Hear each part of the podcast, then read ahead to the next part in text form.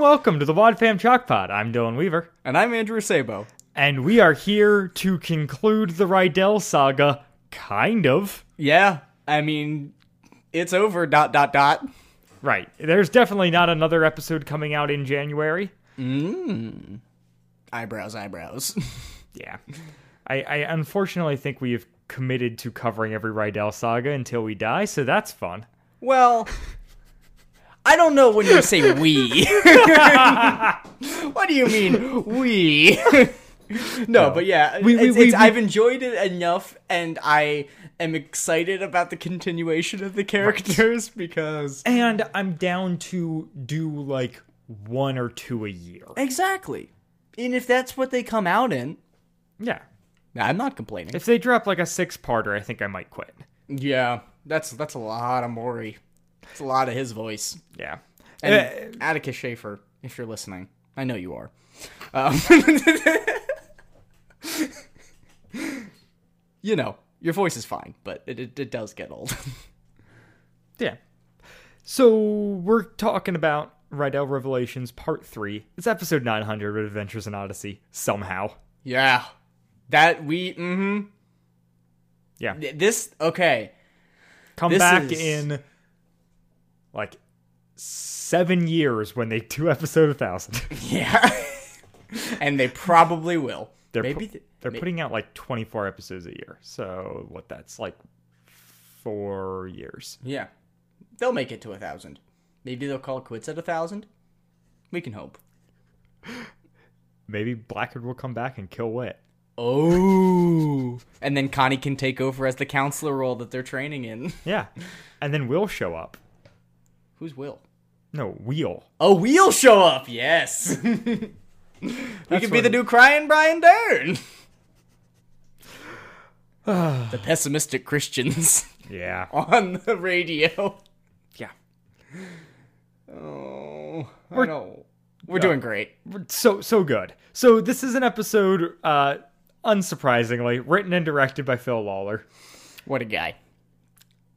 Gotta love him. He's got a first name and a last name. And probably a middle, but I don't know it. That's true. Hmm. Uh, it was released on the AIO Club July 28th of 2020, and it aired on the radio October 17th of 2020.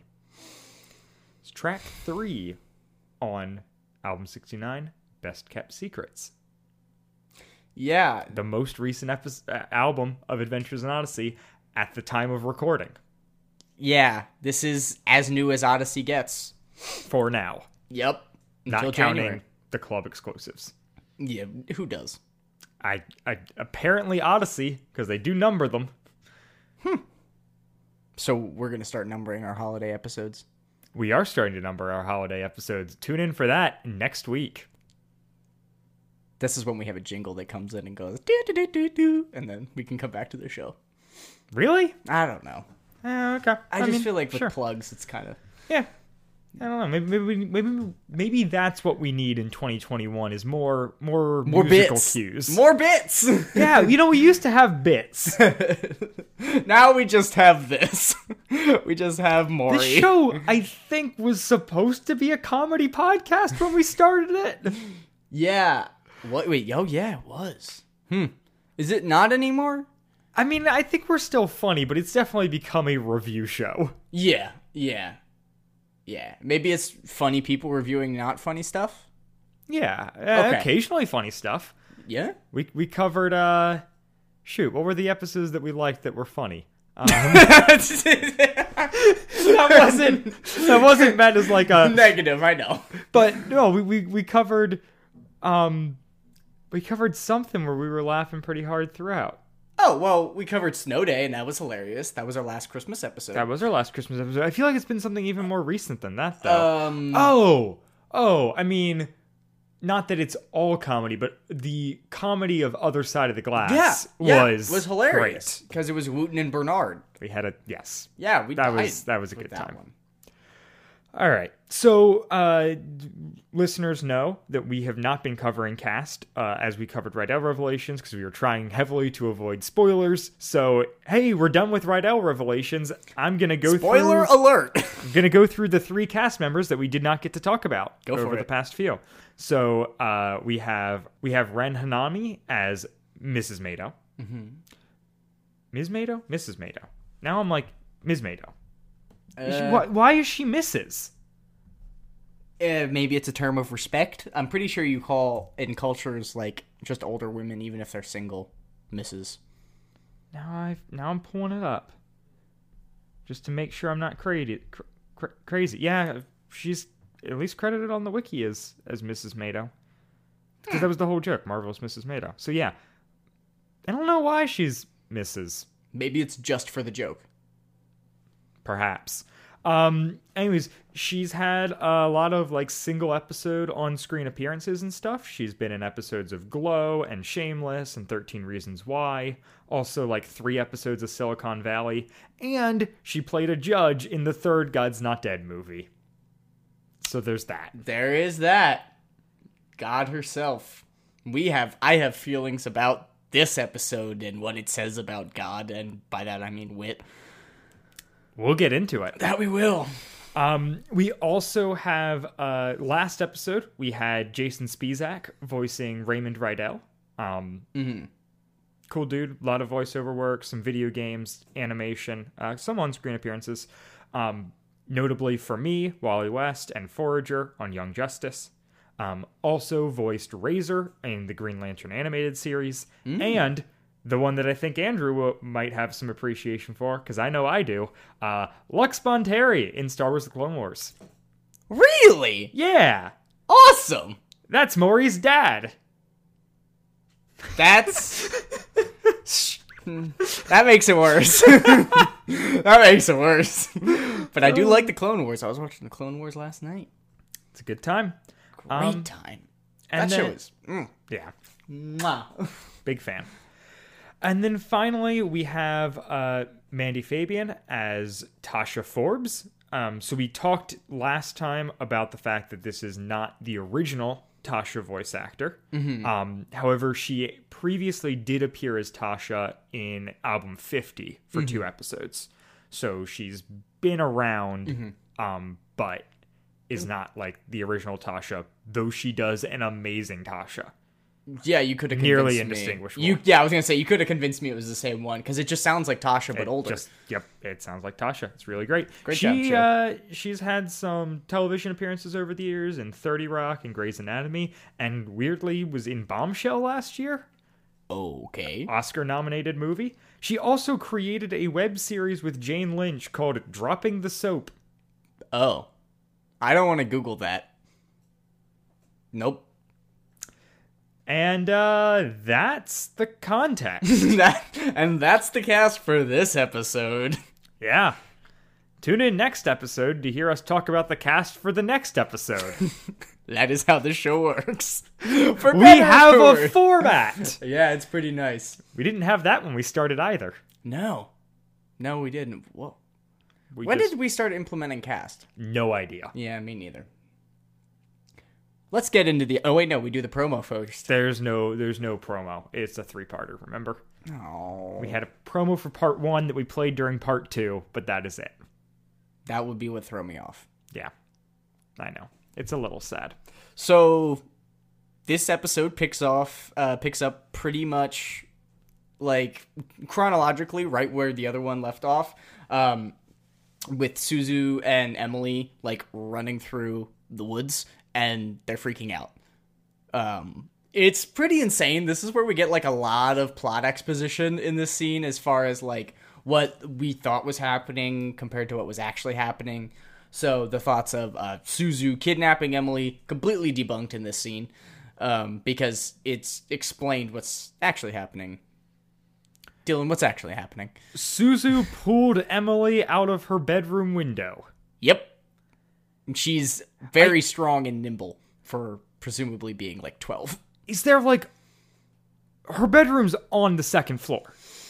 We know this because they go upstairs True.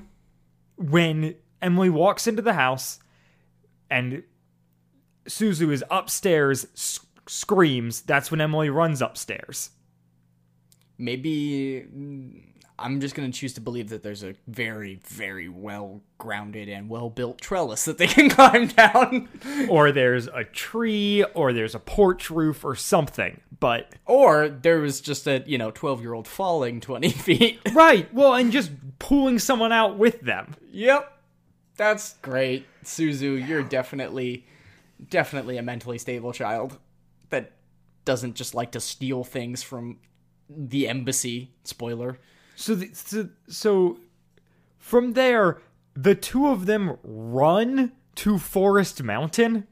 Yeah, where do they live in the suburbs? How far away is Forest Mountain? Also, Forest Mountain making a comeback and being just as underwhelming of a name as the first time. You love to see Forest Mountain, but they go. They then go to the shack on Forest Mountain. Is that an established thing? This is, well, I don't know if it. Is the same It's from the Novacom shack, right? Like Yeah. the one where they've got. Yeah, yeah. Like then like in the finale. Oh, That was on Forest Mountain, right? Yeah, yeah. Forest Mountain was like yeah because Whit drives his car out there. Yeah. Oh yeah. Huh. So I don't know. They, they, they refer Phil to a shack Lollar, on Fats Forest Cannon, Mountain. tweet at us. First, get a Twitter, then tweet, at the Wad. Fam Jackpot. We know worry. you listen. Um, and so, yeah, Suzu, uh, Suzu reveals while they're running that she thinks that uh, Mrs. Meido is a spy. Oh, also, now that we have access to the wiki, how did you have Meido written in your notes previously? M A Y D O. I went M A I D O W. Al? It is M E I D O, which does culturally make the most sense, but I did not have that as what I had written. Well, yeah, because was I always spell sentence. things the way they sound. Yeah. Especially if I know I'm not spelling them correctly. Phonetics. Mhm. English is a really stupid language. So, yeah, Meido is, or, but Emily thinks that Meido is a spy. That is not the sentence. Let me start over. So, Suzu reveals that to Emily that Meido, that she's convinced Meido is a spy. Mm-hmm. She also pulls up a trapdoor that mm-hmm. she built, yep, because Trapdoor Ex Machina. and underneath it is just stuff she's been collecting. From embassy officials. Okay. Right. So these kids, and I'm willing to suspend disbelief, but they are master criminals. I'm willing to suspend disbelief that these embassy officials do not have the highest security in the land, but all I know is that whenever something bad happens to an embassy official, the entire world hears about it pretty much immediately. So these kids are bawling out right now, stealing priceless artifacts and getting involved in international espionage mischief. Yeah. You that's love what to that's what this it. that's what this episode is. This episode's tough. Yeah. Uh, Also, the problem of evil. Uh, I don't know if you're familiar with it, but it's the idea of how can evil exist in a universe that is controlled and created by an all-loving and holy God. yes. Uh, I'm pretty sure. Well, we'll get into it. We'll talk about it later. But I think that that's one of the questions that this episode is trying to answer. And newsflash, I don't agree. Oh, this is great. but I kind of do. So we'll talk about it. Yep, that is the show. Um, so right, so Suzu's like, yeah, I s- steal gifts that like em- the emissaries bring in to give to people. I don't consider it stealing. I liked the challenge. Yeah. And then she reveals that like the reason she thinks Meido is a spy is because Natalie called her mm-hmm. earlier that day and told her mm. about Meido, and Natalie also revealed that she knew that Suzu had been stealing things, including a figurine that was for China from Canada. Mm-hmm. From Russia with love. and uh yeah. Then we get the like explanation of what happened last You know how, like, at the beginning of Rydell Revelations, we were like, there is no way they are going to tie all this stuff in in a way that's, like, consistent and satisfying. And then the first episode happened, and we were like, okay, they kind of did. And the second episode happened, and we were like, oh no, this is, this is, like, all working. And then this episode happened, and I'm like, wait, wait, how did you tie six unrelated episodes together, but fail to tie three fully related episodes together because Rydell Revelations Part 1, 2, and 3 has so many like internal inconsistencies. It's just the rise of Skywalker, the episode. I don't understand how they managed this. yeah, no. Well, and I I honestly think that that's that's kind of just the situation that they found themselves in and trying to they I don't know how much they knew if how- like how much of this they had planned out and how Right. much of this was like going on as it progressed and if did Phil, Agreed. Phil Lollar write all of it? No. Yeah. But like at this point, these three he had complete control over mm-hmm. and they line up with the earlier stuff. They just don't line up with each other well. Yeah. Like that's the thing that's so baffling. So They what we do, but not here's well. what we are to believe. So in the first episode, Morrie brings in that recording Mm-hmm. that is Emily goes to the house, Mm-hmm. hears Suzu scream, runs upstairs. Mm-hmm. There's a struggle. Her phone is left there. Mm-hmm. What actually happened? Suzu got to her house, hid while Meido tore her room apart. because she saw Meido, yeah, tearing her room apart, looking for her journal that had all this valuable information regarding this special. What is it? Maple leaf? Yes. So Meido hid while she tore the room apart. Sorry, Suzu hid from Meido while Meido tore the room apart. Meido left. Suzu walked into her room. Emily showed up. Suzu screamed. Emily went upstairs. Suzu dragged Emily out a window? Yeah. Dropped her phone and the notebook. I just How did she leave her phone? I Oh no, Emily dropped her phone. Yeah. That's what like I it just doesn't Probably just a, huh, and then the phone but, fell out but of her. why hand. did she pull her out the window at that point if Meido had already gone through her room? Why wouldn't they have just hidden, and then she could have had her phone, and then none of this? But also where was? Meido when Emily showed up? If she's not there, there's no threat and no reason they have to go out the window. If And she is she there, the why would she just be silent? If she's a world class spy, why would she leave the room messy?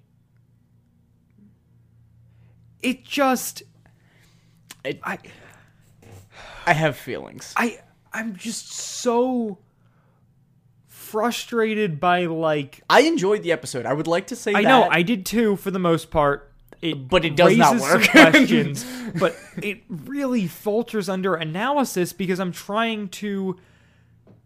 Because like from the get go, we were like, that does not sound like a struggle, and like we were constantly guessing at what it was, mm-hmm. and what it actually is is Suzu dragging Emily out of the window for reasons that are unclear because she's trying to get away from Meido, who doesn't appear to be in that scene. Because if she was, like, that would have come up. Maybe maybe she was in the bathroom.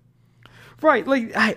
And they didn't have time to get back downstairs because the bathroom was in between her and the staircase. Yeah, it's Maybe maybe that's it. it's so But then how wouldn't she have noticed if she got there in the first I, place? I- it's so weird.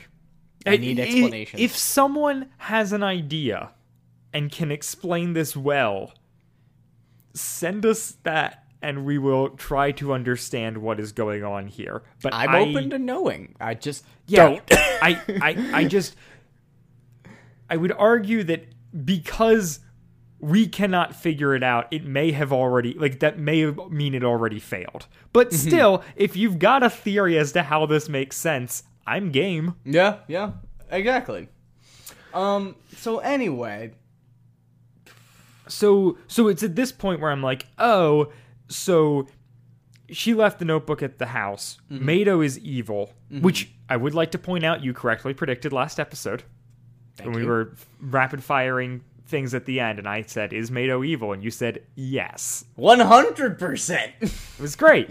um, and she is evil. Oh this yeah. episode. So so, and that's again part of my question regarding Meido is, I think that she's getting sloppy. My head canon is that this is like the last her last spy mission. She wants to retire. She's I mean, been that's like not headcanon. That's stated in the episode. yeah yeah, and so she's sloppy, leaves the room messy. And gives herself up, and then Right, oh by the way, Suzu end- hid from her while she was tearing the room apart, and then somehow Suzu like that's said in the episode. Yeah. and then somehow Suzu got into the room. Meido disappeared. Emily showed up, and the two of them went out a window. Mm-hmm. Also, that Morrie could get a recording that didn't sound like Emily was kidnapping Suzu, or vice versa. It's ah, it's so, it's so messy. Mm, yeah, it doesn't line up well. We don't like messes. Um, it it's just you sh- I'm okay with inconsistencies in a whole arc. We've talked about that with Novacom and with Blackgaard. Mm-hmm, The fact that there are inconsistencies within a three-parter Is is so weird. It's really I just tough. don't have an explanation for it. Well, it's just it- they're the inconsistencies serve the greater means, which is Mystery. yeah, Like, I mystery, guess it makes also it more- Meido had to get the journal so that she could track her to the the sh- Novacom shack on Forest Mountain, Right. And then take uh Yeah. Yo, so, this is- yeah, so, so I have this realization here that where I'm like, oh, if Meido's evil, then like the clue that she gave Whit and Morrie about like the treehouse was just made up, and Mm-hmm. she's about to show up at the shack. And then she shows up at the shack. Yep. Yep. Yeah, well, because they, they they basically say that like Suzu's terrified that like no, if she knows it, she knows everything. If she has And then it. she like kicks down the door and says, "Here's Johnny." Like it's Yeah, just yeah. it's so weird and over the top like evil. Yeah, and then the escape comes from literally Emily Parker. Okay, which again, good. This is a great Emily episode because she sacrifices herself to save Suzu, Yeah. but she doesn't really sacrifice herself because She they make it incredibly and- clear that Meido did absolutely nothing to her because this is a kid show and she, is a child. And she also has very little to do this episode, Emily? which is yeah, Yeah, it's a, unfortunate. a bit of a bummer. Matthew's not even in it yeah. because he's out. But then the at the very game. end, we get Whit going, You three are very special. and he loves you very much. but he's gonna let bad things happen to you to test your ability. Because that's God. like I said, we have feelings. It's okay. Theological differences are here, and, and I'm, I'm willing to make compromises and say that, you know what? I understand exactly. I feel like not exactly, but I understand the general principle of uh, of where they're coming from as far as the Sure, compromises they're I would making. argue that. So What Whit shouldn't be God, though. right, okay, yeah, yeah. Th- this, this is the point. Is like uh, stepping us taking a step away and saying like regardless of what you believe if we just take it at face value that like you know god determines that bad things happen for his good mm-hmm. which is You can interpret the Bible that way easily. yes for sure. and i yeah and most people do. And yeah I think and that don't I know that, that I they disagree, disagree that, entirely. no but so just because god can do that does by no means mean that Whit should do that But that's what they wrote Whit to be, and it's so problematic because, well, uh, we're getting way ahead we, we are it's really hard to hold back this episode Yeah, it's so hard because there's so much that happens.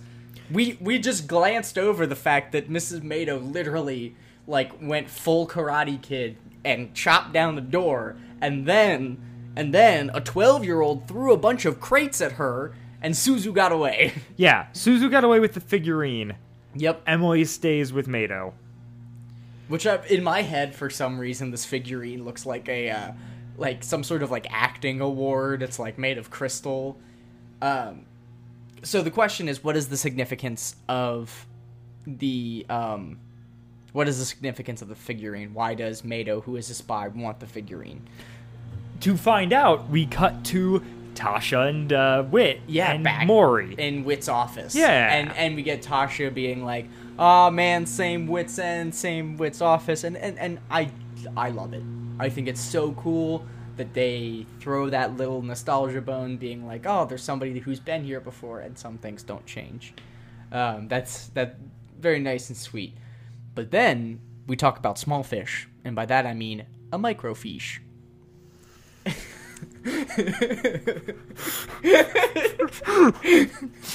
That we do. Small fish merch coming soon. a small fish inside of a poppy figurine. It, it's a maple leaf. Ah, I know, I know. But the poppy would be more upsetting thing. for Asian people, apparently. That- all right. So Chinese, not Asian. That's racist. Sorry. So yeah, they.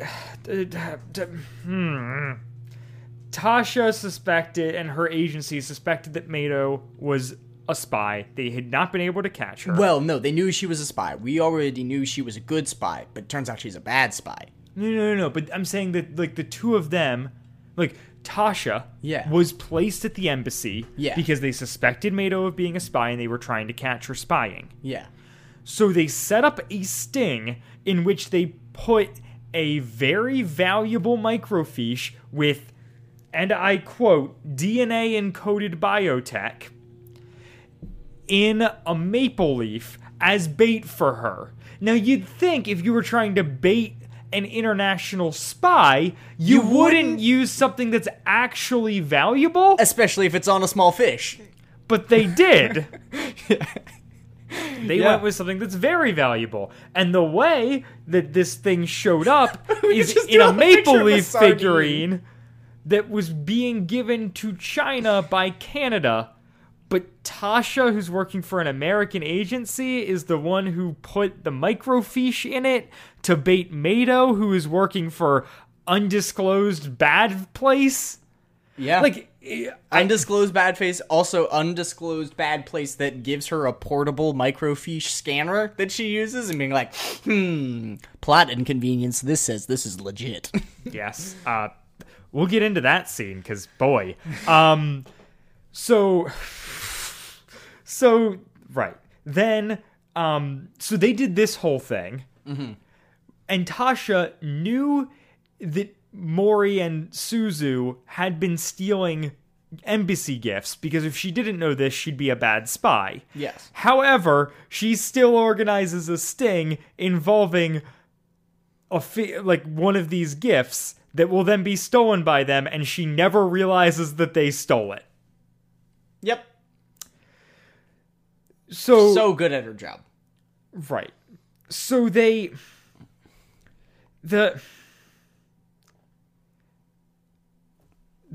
so this microfiche is supposed to be Meido's last mission. We mm-hmm. find out for reasons. Mm-hmm. Um, From undisclosed bad place. Yeah. And so Morrie there's something called Remembrance Day, which is a real thing. Mm-hmm. That and like Morrie was like, "Oh, let me cause some chaos." And like Canadians wear poppies, and China hates poppies. So Morrie hacked in to the to the Canadian like email servers and like sent a message to the Canadians saying, "Hey, it's okay to wear poppies even though you were briefed and told not to." Mm-hmm. And they believed that, and so they showed up with poppies and started a fight, an international incident in an embassy. And during that confusion, Suzu stole this maple leaf which contained a microfiche that was bait for Meido mm-hmm. with DNA encoded biotech. And Tasha didn't know that that was stolen. She only found out that it was stolen by them today when she spied on Meido, she caught. Right. Yeah, they were Like, suspecting. Tasha's then agency was spying on Meido's agency and found out that They, they, had- thought yeah. that Morrie and Suzu had the thing. And I'm like, how did Tasha not know this? It's been months. Mm hmm. Yeah. Yeah, I don't and then how long was she in Odyssey before this? Because then it, there's this idea that there are spies everywhere. Blah blah blah blah blah. Yeah, Like, I mean, kind of, but also well, maybe not. I mean, that's the she says she won't say, which Yeah. is supposed to be like, oh, then there are, but like there might not be. no, yeah. Maybe, maybe it's just Jason. He's living in a cabin in the woods, training, waiting to come back. Yeah. Having been outed, he needs to come back as, uh, d- I don't know, new new Jason. Batman? I, I, I- yes. Oh, that's the play. Yes. Batman, Yeah. Power Boy. power. Oh, Hmm. Jason Whittaker is Power Boy. coming to a theater, fictional theater near you. Yeah. Because real theaters are all out of business. Um. So. pour one out. Um, really? So, yeah. So then,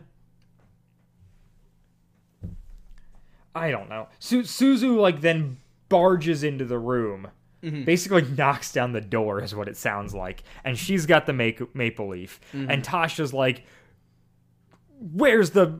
Microfiche and and, And Whit's like, like- where's Emily? Yeah. And this becomes like a thing that they argue about.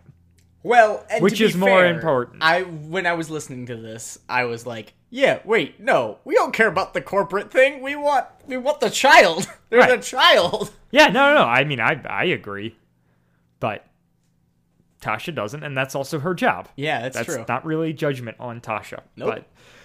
But uh, so that it's at this exact moment, because of course it is, Mm-hmm. that that oh well, and it- yeah, there's you know Suzu and Tasha bond over her being Natalie, and Mm-hmm. um, they kind of catch each other up, and then uh, Meido calls Emily's phone that Morrie has yes. without a passcode because he got the passcode out of her locker. Wait. Um, oh, he got the passcode out of Emily's locker. Why did she have her passcode in her locker? How did this come back? How? How did that stupid joke come back? It does because I am stubborn. Um, so No, no, it shouldn't have been written in there. I, I agree. So they talk on the phone, and Whit talks to Emily, and she says that she oh, Meido wants to swap the microfiche for Emily, which of mm-hmm. course, which. How many times have we had like Odyssey villain villain has a hostage negotiation? Every time, right, like that's, Every time. I I realize that's also like most things. It's not just an Odyssey trope, but it is weird that like every arc has a hostage negotiation. Well, and now that we're treating these characters like people, I cannot wait for the therapy episode after this one where Emily like basically almost dies like 3 times and she's like, "I'm okay." like, are you kidding me? Nobody should be allowed around Whit after this, and nobody should be like ar- allowed around, you know, the Rydels. Like, yes. Yep. Uh huh. as far as safety is concerned, well, it's not. Amen to that. so, so right. Emily explains that she's in this bunker and references the escape room and the portable imagination station, uh, which is like, oh, okay. So like they're gonna do some sort of like she's doing the Tasha blinking hints, Yep. but in a mm-hmm. less cool way Yeah. to them. Like everyone does in every hostage negotiation. Yep. In Odyssey, but it's not blinking. Because Phil Lollar wrote that one too. He did. That's a good one. It's one of the best. Yeah. So- yeah, where do we go from here? They're gonna do a swap at the old waterworks at Yep. five Yep. with Suzu alone, because of course, because it's a hostage negotiation in Odyssey, which happens every Is week. it at five or is it at six? it is at five. the wiki says six. Well, the wiki is wrong. Well, it's worth noting. At the waterworks at six is what the wiki says. Wow. Now I'm trying to find that. Uh, the second to last paragraph. Very beginning. The waterworks at six. Yeah, it's at five. Well, Pour one it's a out good for thing the we know somebody. Whit and Tasha then argue about who it's more important to to to bring. Like, is it more important to get Emily to keep the the information, whatever? And Morrie's like, we've got a way to do both and we're going to have to work together. So everybody team up. Let's go. Yeah, but you're gonna have to trust me. And they're like, mm, well, I guess to save the child, we'll have to trust the other child who's also a criminal mastermind. Yeah. And I'm like, okay. So they're going to use his box and make some sort of simulation and it's Yep. going to be kind of yada yada. And I was right. yep. Um, so Suzu goes to meet Meido. Emily is handcuffed to a chair. Yep. Terrifyingly so. How good are you? Like, how are you doing? Are you okay? She's like, well, as well as anybody who, or anybody can be who's cu- handcuffed to a chair, which is true, but like also, she is 12. Yes. Then we get possibly the worst line of dialogue in any Odyssey episode, which is uh uh Meido saying, You look different somehow, and Suzu responding, It's what happens when someone you trust betrays you. Ugh. Yeah, you look like augmented reality. right. Right. Is that mm, super meta and deep, or is it just bad writing? It's just it's just a clunky line of dialogue. It's clunky. It yeah. I don't know. Stack of cobblestone Worst. right worst. there. I maybe went overboard in saying it's the worst dialogue in the show. There's I'm I'm positive that there is worse. There's, But- we've heard some pretty funny stuff. but it just oh it's so clunky and it just feels like like they're trying to like slightly set up that Meido's like aware that something's going on here but like not at all well, they just don't have the time. It's 25 minutes, and we've had so much action this episode because there was so much that needed to happen. Like, we had 50 minutes of setup for 25 minutes of action. And Yeah. this episode is all of the action. yeah I would also This like is the to- battle of five armies of this episode. Yeah. Of this arc. other thing now that I'm looking at the uh at the the It's actually uh, a pretty strong description in uh in Rydell Revelations Part 3 on the wiki, um, they alternate the spellings of Meido. Sometimes it's M E I D O and sometimes it's M A D O. In like Oh, the yeah, same yeah, see- sentence. yeah, I see or like sentences next to each other. So What, what's the the character? The character is written as M E I D O. yes, but I don't know if that's canon or if that's speculation. It doesn't matter. Yeah, it really doesn't. there's then this. So it's that line of dialogue. Yep. Then Meido monologues for a while. Yep. Suzu gets the leaf out of her backpack. Yep. Meido takes it and smashes it. Grabs the microfiche. Emily goes, That's a microfiche. Because she's a nerd. Yep. Meido then breaks out a portable scanner and verifies that the microfiche is authentic. Tells Suzu that there's a key hanging from the ceiling that will unlock the Yep. handcuffs. Yep. And there's a ladder there. Then she tries to exit the door and the doors are locked. Yep. Then Morrie starts talking through the ceiling but is using a voice modulator for some reason, even though she's like, Morrie, is that you? And it's immediately like, yes. like these everyone knows Yeah. it's Morrie. Why is he modulating his voice? Yeah. Yeah. Well, and I think it's a lot more fun if he doesn't modulate his voice. And just be like, aha, you're getting punked, kid. So Meido then grabs Suzu and puts her in a chokehold. Yeah. Morrie says, You know, the waterworks still has water in the pipes and starts to fill the room with water. Meido calls his bluff Yeah. and is like, You're not going to kill your sister and your friend. And, um, what's her name? Emily's like, you know, well, he already tried to suck the oxygen out of the room, which one she knows isn't true. So is she intentionally trying to sell this, or does she think Morrie is doesn't care if she dies? I'm not entirely sure. I don't think that she is either. yeah. And then uh Whit comes in Yep.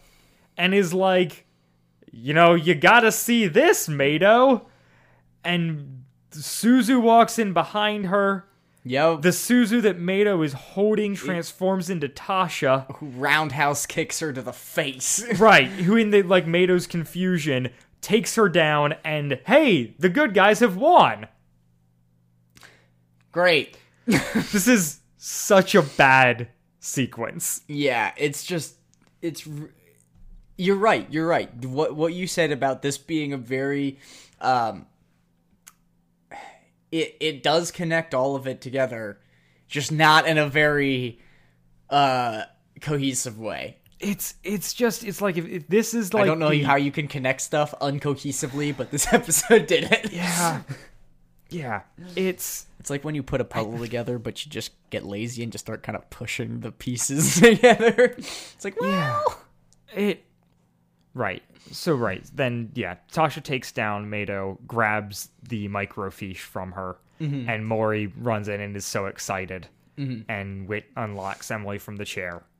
And there we go. We concluded things. Yay. You know Yay. the room was a sim. I was right. And whit does this really casual drop that has me very interested in what Odyssey's plan for this is, where he talks about the fact that they like combined like Morrie's box tech with the idea of the escape room, and also Whit had was working on some tech to make people transform. yeah, So I, I we can't we can't break down the one this is such a visual sequence Yep. that it's hard to understand what's going on in the audio drama.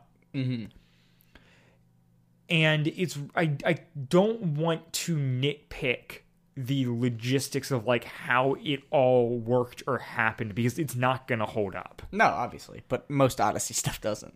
Yeah, but like like especially just like I don't know. I So, so again, so like no no no I, I, I can't leave this like what was their idea that Morrie was gonna like speak like so they they went into the waterworks before Meido was there so mm-hmm. they could set up projectors that but I guess it's all happening in Meido's head because that's what happened with Emily? But is it actually happening in the physical space or is it it's all just in her head?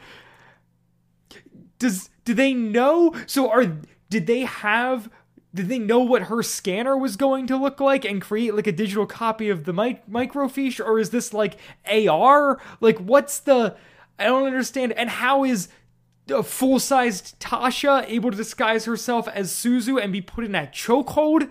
And Meido doesn't realize that that's that is a different person? And like the all of that was just so they could like catch Meido like it's the clearly problem it's, is it's clearly the wanted- scarecrow stuff that he sprays in Batman Begins they that wanted makes the bad person see stuff. they wanted Morrie to be there and to be the key component in bringing her down. However, Morrie doesn't really like all of this is just so that like Tasha can kick her and they win. Yeah. Well, and they also haven't set up Morrie's. They haven't explained anything that Morrie's been doing for the most part. They just say he's good at computers. Yeah. He can do whatever he wants. He's, he's very mathy. he does and, math. like, it's- it's- and math solve problem. Yes. Yeah, it's just I don't I don't really get it. It's I don't either. it's not it's not a clear or clean sequence and it just kind of The only way to bums me out. appreciate it is to just go past it at driving speed and be like, oh, okay. Yeah, yeah, exactly. like right, maybe if we weren't trying to analyze this, we could kind of be like, "Oh, okay." Well, and that's what I was kind of saying earlier, where it's like I genuinely did enjoy this episode, but it falls apart under the smallest amount of scrutiny. Oh, in the so exact it same. actually is Rise of Skywalker. that's what I'm saying.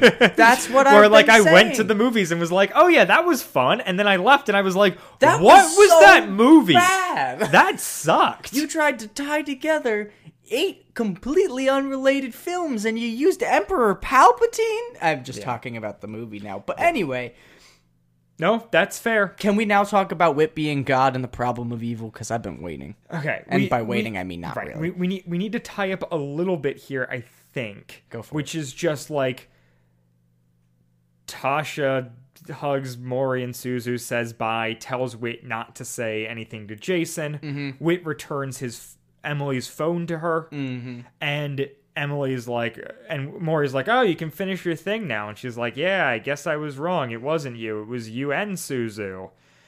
And then Whit says that he knew everything, Mm-hmm. including the escape room. So that's so does does he say that he knew everything? Like my question is, does he know stuff? He didn't. He said earlier that he didn't know when it was happening. He didn't know the, the escape room. He knew that Morrie was capable of this stuff. And as long as that's the case, then I feel okay about it. But it does not seem that that's the case. He he makes a point to say like he allowed all of this to happen. because he's God, and God God has to have justice. And uh, Well, yeah, I I have to get into that with you, but know. first we just have to understand what's going on here. yep, I know. Which is Whit just basically says like that he knew everything that was happening. But then he let it go anyway. He congratulates Emily on solving it all, Yep. and he says he thinks maybe he should have stepped in sooner, mm-hmm. but that he didn't because quote you three are special. Yeah. He then asks You get extra trauma. he then asks Emily about the parable of the talents. yep. and she summarizes it and whit says whit says i think the part that's often glossed over is the line where the master gave them talents each according to their ability which just a fun thing is also a uh, part of you know that's that's a part of a karl marx quote hmm which obviously i mean he's drawing on the bible for that quote but regardless from from each according to his ability to each according to his needs is the communist Marxism. manifesto, manifesto. Oh, I know. I own it. and so it's just i don't know it's it's just the, any sort of even uh, obviously both are referencing the bible it's not like whit is referencing karl marx i just think it's so funny to think about whit and a communist in the same breath yeah. point proven Everybody just gets smaller sized ice creams. It would make sense. They're always free. Anyway, what's a communist? You heard it here, folks. so he then says you three need to use your abilities yep. I see so much of myself in you, and when I was growing up, I was given the opportunity to live up to my potential. Didn't his mom die at a traumatically young age? Yes. Oh my gosh. It was it basically feels like old person thinks kids have too much supervision now Mm. is the way that that reads. Yeah. No, for sure. Is just For like, sure. oh yes, kids these days don't actually get to go out and adventure and do things on their own. Now they're like heavily monitored and because of that like And also, video games are evil. Right. And so because of all that, like they're becoming like they're growing up to be worse people who don't have real life experience. And it's like I Don't think I that. dis- disagree if that's the point you're making, which maybe it's not, but it's the way it feels. Yeah. And, I would question how many children you've talked to because I would say that children nowadays know way more than I do when I was a kid. And he and Whit says that he needs he he he needs to handle these three differently than the other kids. Some of the adventures they get into will not always be tame. yeah. such an easy, such an interesting word choice. It's very C.S. Lewis. Um, with you know, I mean, that's the whole thing with Aslan, um, is that he's not tame, and so I was like, oh, it's funny to just, I don't know, I, I. I I once again feel like I don't know what connections I should be drawing and what I shouldn't. I'm just it's float kind of stream of consciousness consciousness for me. But he didn't he doesn't want to limit them. Yeah. He, Yeah. Can we can we finish the episode Yeah, and then loop Yep, back? I yep, guess because we're so close Yeah, at this point, yeah. and I've got we've got a lot we got to talk about. So uh, Emily's dad comes to pick her up. Whit has already filled him in, and Morrie asks Emily if like they can be friends, and Yeah. she's like, "I have no idea." Yeah, which I think is a very good answer. Yes, no, that is the correct answer. Actually, the correct answer might be no. Um, but at the very least, like this is a good attitude. Um, then, uh, yeah, then they go through this whole thing about like Meido not being there and her being their legal guardian, and this being the place that Morrie's dad wants them. And Whit agrees to temporarily take in Morrie and Suzu. Um, which I think we called, mm-hmm. and also, um, yeah, uh, it's interesting because this sort of thing has almost happened so many times over the history of Odyssey, and it never does. Where Whit takes somebody in. Like, there are multiple circumstances where Whit is like considering taking someone in. Mm-hmm. Um, I mean, and obviously, like Tony and Brianna are the like big ones that we can think of, and where he does take them in for a bit. Yeah. Um, but even like Clara, like the idea of Whit, like more directly, like ha- like having children in his household is something the show has flirted with a lot and always said like no. And so it's interesting, even though it's temporary, that this is happening. Well, and to be honest with you, um, I like Stojka Whit being a dad or a grandfather Yeah, to these kids. Um, I think that his voice is amazing. I love Andre Stojka's voice, and I'm, I think I've talked about it on the show before. I think that he's a I think that he's a very good whit, and I'm excited to hopefully see what they do.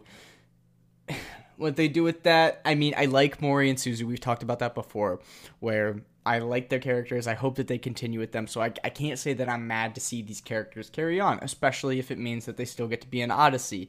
And you do get this kind of idea that for Morrie and Suzu, it's good for them to be in Odyssey, and they're beginning to recognize that. And I will say that the show does a decent job as far as tying that into them not having good, re- trusting relationships, and then watching these people be genuine. And I think Suzu, who is somebody who has historically been sensitive to the actions of other people, especially Emily, when Emily literally sacrificed herself to save her, like, I think that if they talk about that, it's only going to be Suzu being like, that was the moment that I decided to be a Christian, or like that was, you know, that was a turning point for me, and and trusting the people here and believing that this was good for me. Um, like, I think that that's that's very very good. I, Whit is very in the scene very emphasis of uh, of consequences, which is true, but that's just kind of Whit's thing. Yeah, right. And it literally ends with the them him like saying there will be some consequences and them groaning. Yeah. Which just feels so childish after what we've just been through. Yeah. Yeah, like, oh, you're not going to have any TV because you stole a thing from an embassy that had a small fish in it with bio DNA technology or whatever. Like, yeah, I don't know. All right. Let's talk about the problem of evil. And by that I mean what they did with Whit, because I know we have other stuff we want to talk about. I just want to touch on it real quick. So the problem of evil, as is often called the theodicy, um, in like historical and uh, theological texts, is the idea of how can God exist with, uh, or in how can a sovereign and all-loving and holy God create a universe that uh, in which exists so much pain, evil, and suffering. And that's kind of what this episode's talking about, right? So what what is Whit's role here is he's permitting if as long as he knows about all of this, like Right. he even concedes, maybe I should have inter like I should intervene sooner. To which I would say that like I don't know that you can paint a character to be like God and then have them say that and then go back to them being God. Because what picture is that painting about God? Right. It's just it's really really tough for me because what you want in for whit in that situation is to be the adult and be like hey i want you guys to be first safe and and yeah like i want you to be happy and i want you to be healthy and i want you to be safe. Like th- those are like the three basic needs that that you know adults seek to secure for their kids. And whit does none of that. Like Emily over the course of this arc is miserable and unsafe and unhealthy. Yep. Like But she gets so much joy out of solving these cases. yeah, so in what in what instance is Whit any better than Mrs. Meido, Right. who's just doing something to fulfill her purpose? It's it's almost like looking at the world as a means to an end is flawed. Yeah. I think that it, the displeasure that I'm experiencing, I know for me it's just because I can't separate it from it, but like it doesn't sit well in my stomach because I don't think that the point of sadness is that sadness has to have a point. For me, like if you look at the we've talked about the story of Job, like mm-hmm. Job bad stuff happened to Job not because he was a bad person. Bad stuff happened to Job because bad stuff happened to Job. It, it doesn't have to have a reason. But what we learn in that story is that you respond to bad things happening by understanding that you have a finite mind and that you are loved by an infinite God. And even when things are at its worst, you don't know because Job had everything and more restored to him. Yeah. Like I think that that's just the only take, right? I just I it's so it's so frustrating then to see Whit who's like, "Well, maybe I should have intervened sooner." Like, I get it. I understand you want to let kids develop on their own. But the idea the idea that you use that to justify hands-off parenting that is neglecting the kids' thoughts and feelings is really tough. And who knows? Hope. I mean, this is the problem of covering Odyssey that we don't have anything after. We don't know what they're going to do with this. but- But, but historically, they haven't. But the but the show is also is saying that I mean it Whit is saying that he allowed everything to happen and good came from it. Yep. Which is exactly what Morrie did. Right. Right. And and and Morrie makes that comment and Whit like affirms him. Yep. Like Morrie says, "Oh, to bring out the good in people," and Whit kind of like nods along and is like, "Yeah." Like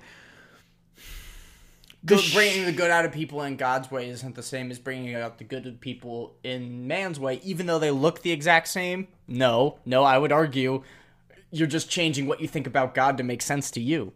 it just it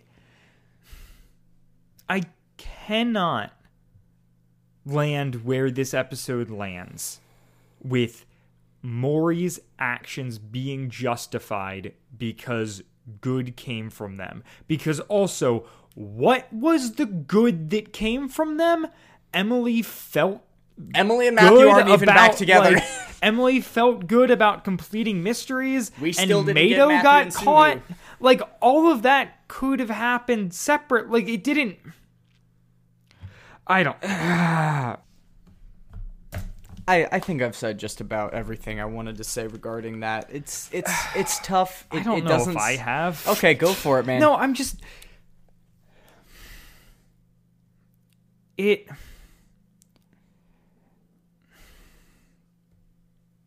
I kind of can't believe that Morrie's actions were not condemned. Well, they were semi-condemned in passing as a. Yeah, they weren't really. They were not condemned. not for the consequences that they should have. I mean, he is a criminal mastermind, Yeah, and they like, say that oh, he's just a kid, and that's true. That is true. right, I- he is a child. So I'm not saying that he needs to be like He should go to juvie. He Right. should go to juvie like Richard Maxwell. We should get another Maxwell arc. That was great. Yeah, or just I don't I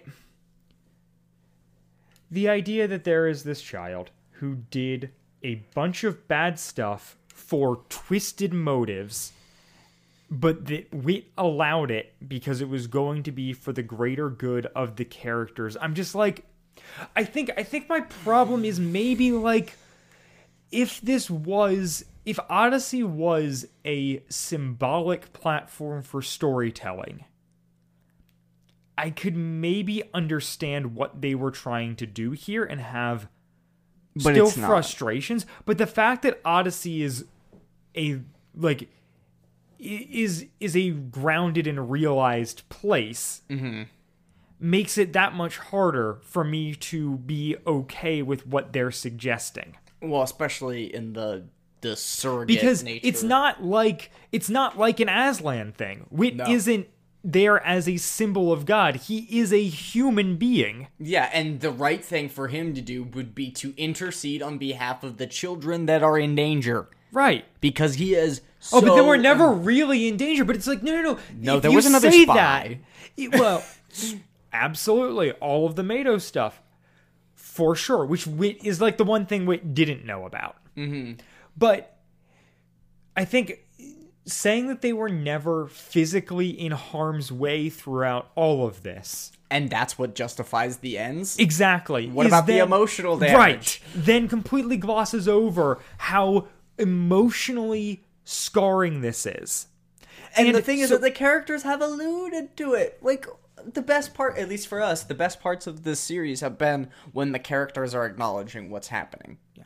So, like, do you remember last episode when Morrie and Whit are having a conversation about, and Morrie is basically saying, Well, I am doing the same things you were doing. And Whit starts to talk and then gets interrupted by Tasha. And we hmm. never loop back to that conversation. Yeah.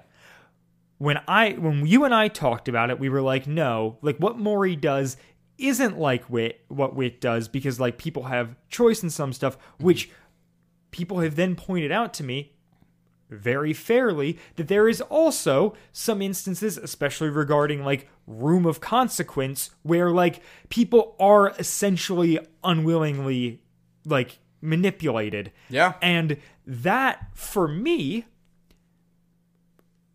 thinking about Morrie's point and thinking about that is like, oh, is maybe Whit in the wrong? It turns out if that conversation had continued, Whit would have just said, like, yes, Morrie, you are just like me. You're, what you're doing is great. Yeah. Like, that's where this episode ends. Yeah. Is with this idea that, like, what Morrie's doing is good. It's so good. And I clearly. can't. I Take it. I no. handle Especially that. because the entire arc has been watching him hurt pe- characters that we genuinely enjoy. Yeah. Yeah. And it oh, it just pisses me off. Like I can't get into this. The other thing is just like the the logical This album is titled Best Kept Secrets.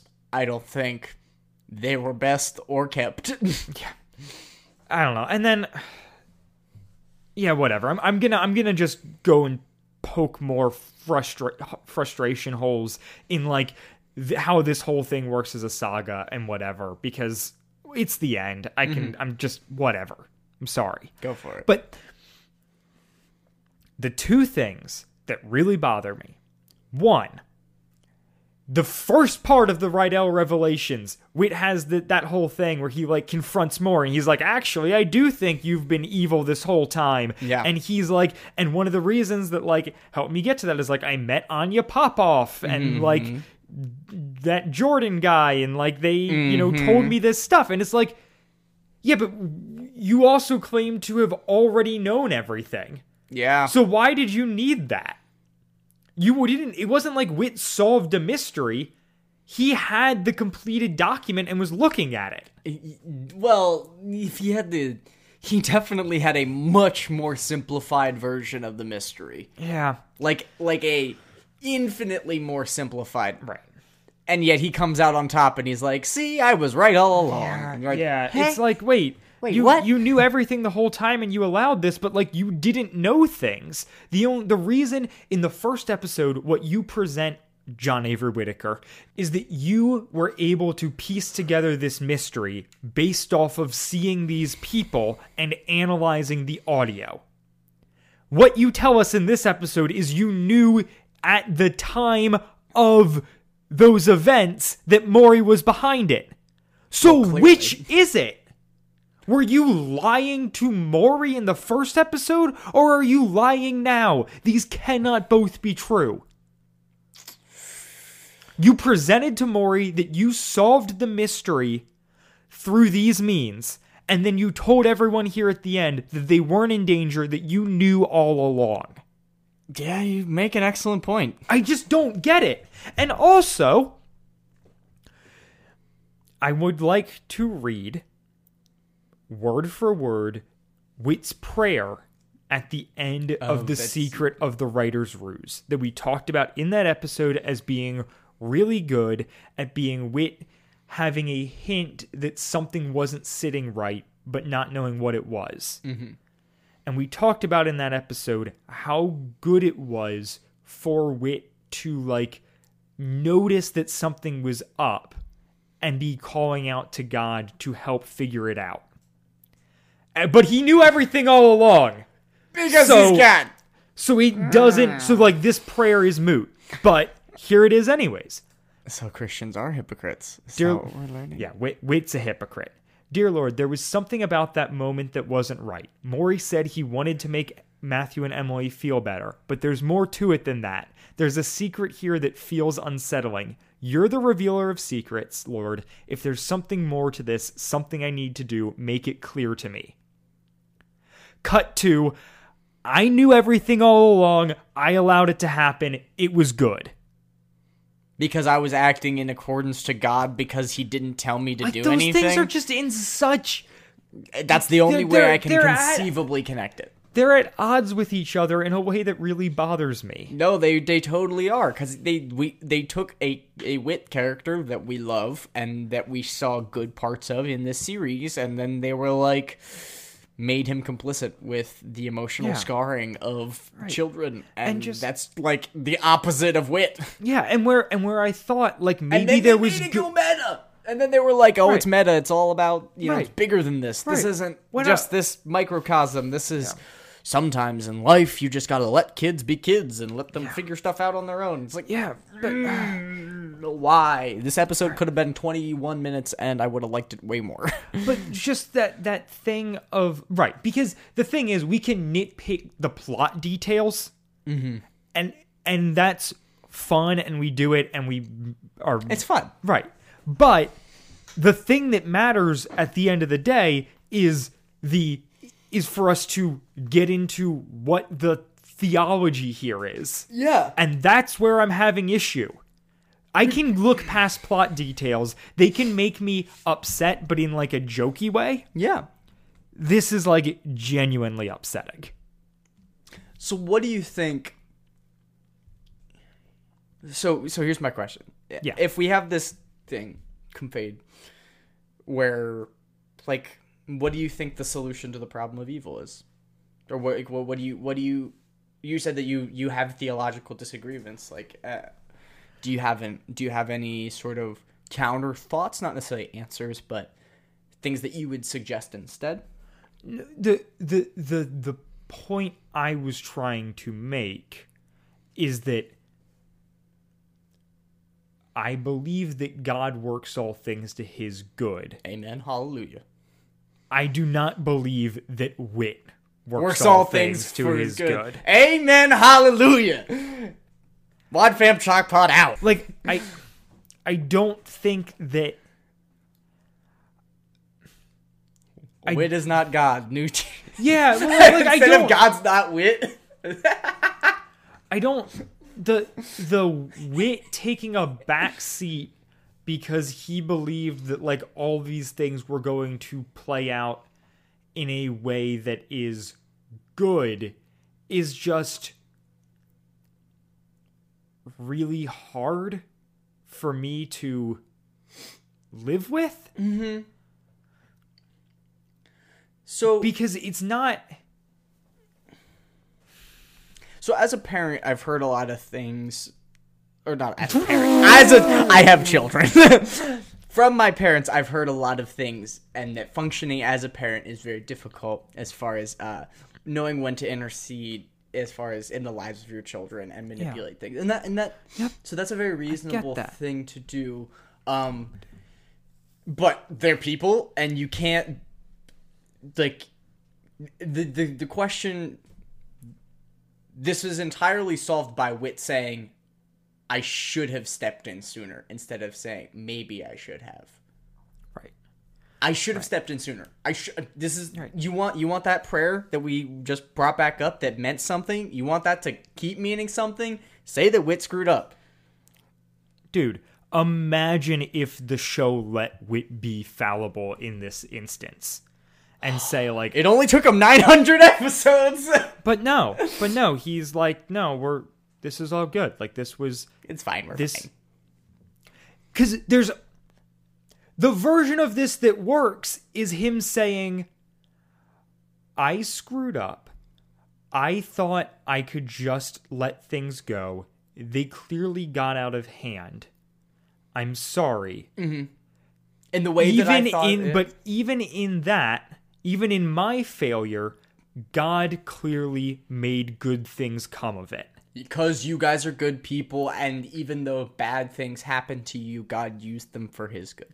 and even if you we don't know like where this is going to go and how this will affect you in the long term but like i believe that these events are shaping you into a better person I will hold out judgment of this episode until 901 is released. And if it's not Whit just eating his own feet and being like, I screwed up, then I'm. yep. because because right that is the smallest writing change that makes a huge difference and i think is more impactful than what happens in this Well, is and then it Whit makes saying sec- like mm-hmm. i screwed up i was out of line i let things go too far but at the end of the day god is still in control he made the right things happen i don't know how all of this plays out but it will be to his glory And then that leads so well into them living with him. Right. And then we get this whole wonderful setup. but instead he's like the the the, the show can't quite like They can't bring themselves to make Whit fallible. well, right. It's this thing. It's the thing of like they they can't quite decide if it's if it's a metaphor or not. yeah. Yeah. Like, is this allegory? Is Is this the real life? Is, this this, just just, a fantasy? But like, is this allegorical in that like Whit is God and so like his actions are justified? Or is this like or is he a human character? And like the show has always presented him as a human character. He has screwed up in the past and we have covered that on this show and it is great. Mm-hmm. So the fact that they don't show him screwing up here and instead just kind of double down in a way where it's like it is I think it's emblematic. it is so here, here here here's what I'm going to say it is God being all powerful and righteous and holy he is like he has the ability and the like the like I want to say permission because that makes it sound like there would be things like he's like not like it, whatever like who's giving him that permission is obviously but like He has the the uh, independence to intercede in whatever God- aspect of God creation he ca- desires. God can have like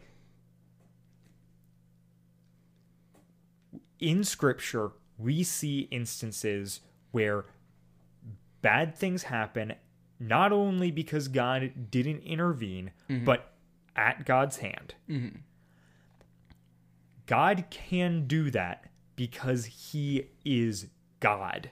Mm-hmm. Humans cannot do that. Because you- humans are not God. Like, right.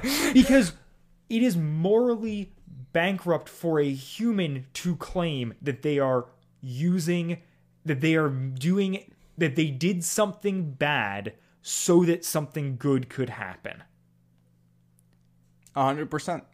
A hundred percent. And so That is not true of God. the dis- the the theological difficulties that you were saying, like I think that that that boils, like I think that that comes back to just it doesn't sit well that you're applying a human sense of justice to God. Right. Right. Like Yeah. "Uh, I just I don't understand. Yeah. But but like that's how like just the nature of theology, and I've learned so much about this in school. It's just like it's just people. Uh, everybody. Ca- John Calvin was a person. you know, Martin Luther was a person. These are all just people, and every all people are just throwing pencils at the ceiling to see which ones stick. And theology is just the same. And some people have sharper pencils, and so they stay up there a little bit longer. But that's about it. They're all just pencils. They're all just ideas. And and and there's like to say that one pencil is entirely right that's to discredit all the other pencils that are sitting up there as well. And and you well, know, yeah, and to to say that one person has it all figured out is to It's just- discredit God. exactly. and it's just like, do you really want to do that? Do you Yeah. really want to put that kind of pressure on yourself? And so the the path that the show is taking, just just to be clear that I haven't like taken like that I'm not over like exaggerating things or whatever. I recognize that the show is not saying Whit did a bad thing so that something good would happen. Mm-hmm. The show is saying that Whit permitted bad things so that good things could happen, and I still don't think that that is morally sound. Because it's not Whit's role. Yeah. yeah. All right. Do you have anything is- else to say about this No, episode? that- I mean, that's that's where we have to. we got it. We got that's it. where we have to end things here. I gotta but take medicine. but just yeah, thank you for coming along on this adventure with us, listeners. I would love to hear the things that this episode conjured up in you. um, yeah. you know the ways to reach out to us. There will be links in the in the show notes as always. Um, but yeah, Can I plug something? let us know. Yeah, you you plug something, I'll plug something, then we'll get out of here. All right, so I have actually have something to plug this week. I went on a, the AIO Audio News podcast uh, with uh, mentioned frequently on the show uh, Lee or Michael, um, and we talked about uh, an episode called Connie the Counselor. And it's one of the newer episodes. So if you're listening to this and you think to yourself, you know what, I just want some more Odyssey and I want to listen to Andrew and Michael talk about uh, counseling, I had a great time. Great time recording it. It was uh, it was fun. It was a great episode. Um, I really I have some pretty hot takes as far not hot takes, but I have some pretty fun takes regarding you know what does it look like for Connie to be going to school for counseling, and uh, it was it was really fun. Yeah, because I- I didn't know that that was ever a part of the show at all, and then she started using counseling lingo, and I was like, wait a second. Right.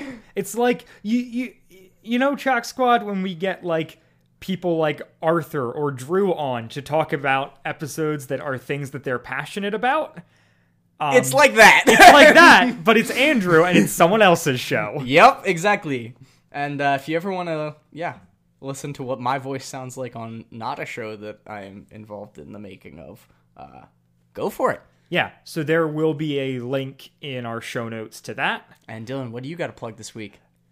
Our own merch. Let's plug our own merch. Guys, Sell out. guys, we have a sweater Yeah, and it's pretty nice. that will be on sale until Christmas. it's real nice, actually. It is our logo on a green sweater. I love it. I spent a serious amount of time designing it.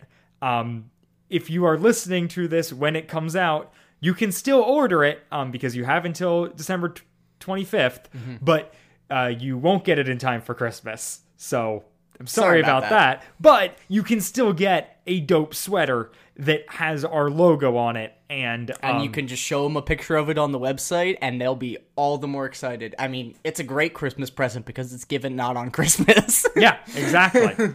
um, so yeah, there's that. Um, and with all that being said, we're gonna be back in a week with our annual Christmas episode. Hey. What are we covering this time? Who knows? You'll We just have like- to tune in to find out. we fly off the cuff. And this one's gonna be numbered. Yeah, well, Bye, guys. bye.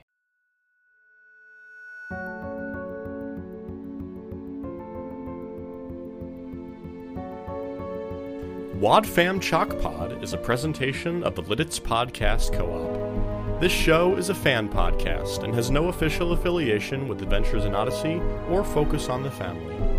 As such, the copyright is ours under Creative Commons.